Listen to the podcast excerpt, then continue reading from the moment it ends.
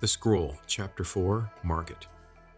By the time Kohelet reached the plaza, Eli had propped up his broken fruit cart and was picking up the oranges that had fanned out across the cobblestones.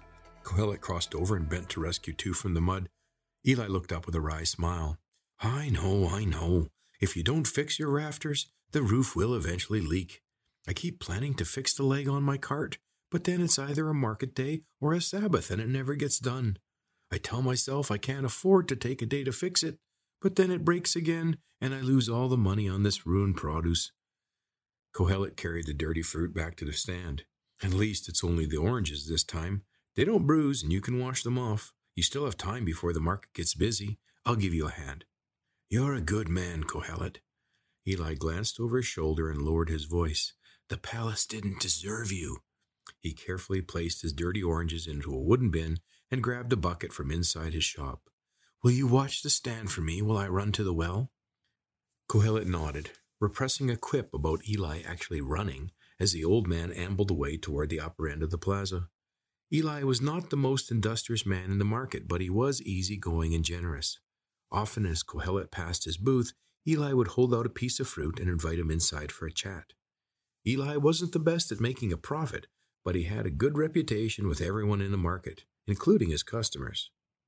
A door flew open to the left of Eli's stall, and a dog ran out, yelping, its tail between its legs. Immediately behind it, broom in hand, charged a disheveled woman in a stained frock. The broom smacked the ground, and the dog ran even faster, ducking between Eli's legs and almost knocking him down. With an air of great satisfaction, the woman turned back to the doorway and caught sight of Kohelet. Ah, a glorious, completely futile morning to you, Kohelet. That it is, Esther. It is good to see the sun once again. And today will be fully enjoyed. She beamed at him and retreated back into her shop.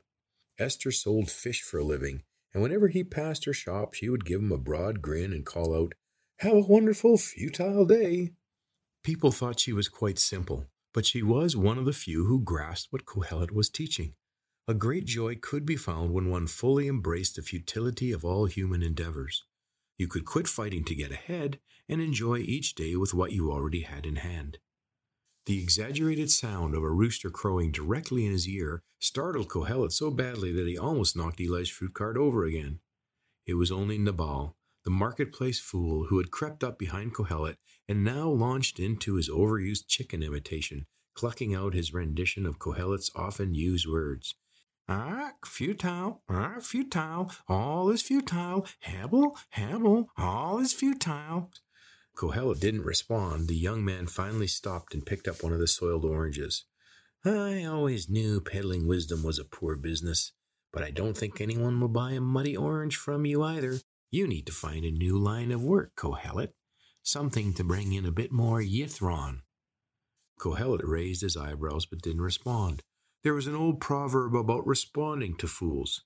The first half said to answer them so they could learn and become wise, but the second half said not to waste your breath, because some fools will never learn. Nabal was of the second variety, despite what his father desperately wanted to believe. Eli returned, huffing along with his bucket of water. I had to wait for Caleb to douse his head with water. I think he drank too much last night. Nabal snorted. That was my money he was drinking. He and I are working on a new business that is going to make me a lot of Yithron. He grinned at Kohelet as if he had just proved something great. My father wants me to start up a new shop down here in the market, and Caleb has some great ideas. Last night we came up with a plan that will bring many new customers down to this market. It's going to change things around here, that's for sure. We're going to. Eli cut him short with, Sounds like you have some great plans, Nabal, but right now we could use a little help to wash up these oranges. Nabal dropped the dirty orange back into the bin. I've got some important business meetings this morning with a key investor. I've got to run. They watched Nabal swagger across the open cobblestones, calling out loud greetings and waving at shop owners as if he were the king of the market. Kohelet shook his head.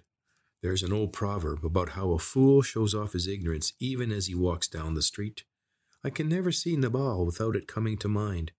Eli chuckled. The nice thing about Nabal is that if I ask him to help me work, he is guaranteed to leave. Business, my eye. Nabal hasn't done a full day's work in his entire life.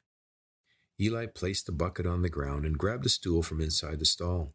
As he rinsed off the oranges, he passed them up to Kohelet to arrange on the cart. I'm fortunate that I didn't have all my fruit on the cart before it fell over. If we can have these oranges done quickly, I might get the rest of my produce in place before the crowds arrive. Kohelet nodded.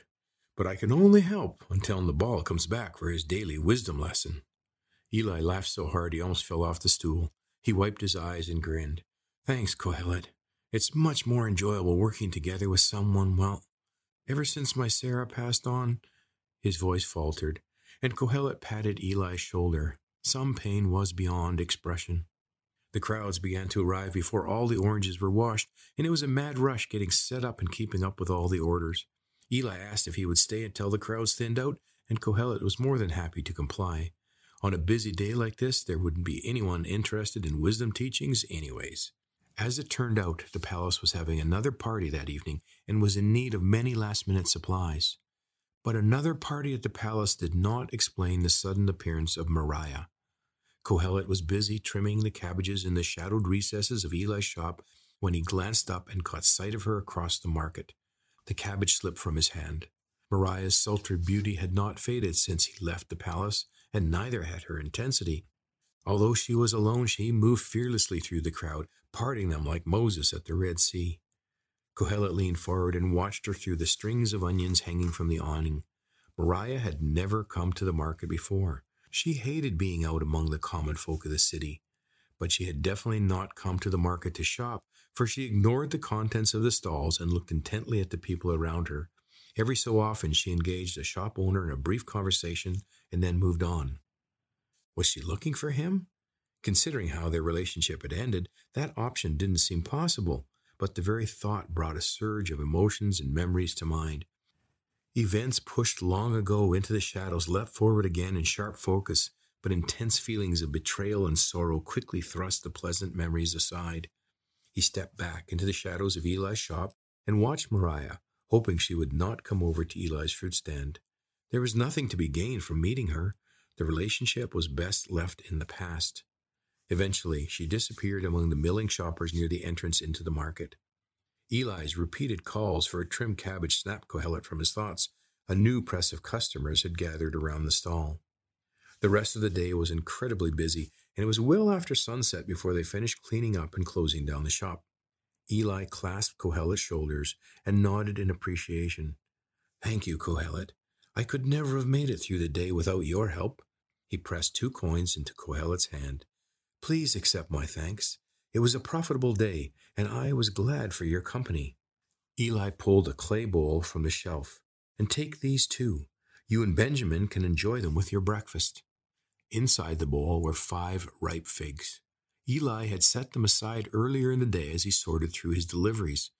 The way he had lovingly handled each one had made Kohelet think Eli was saving them for someone special.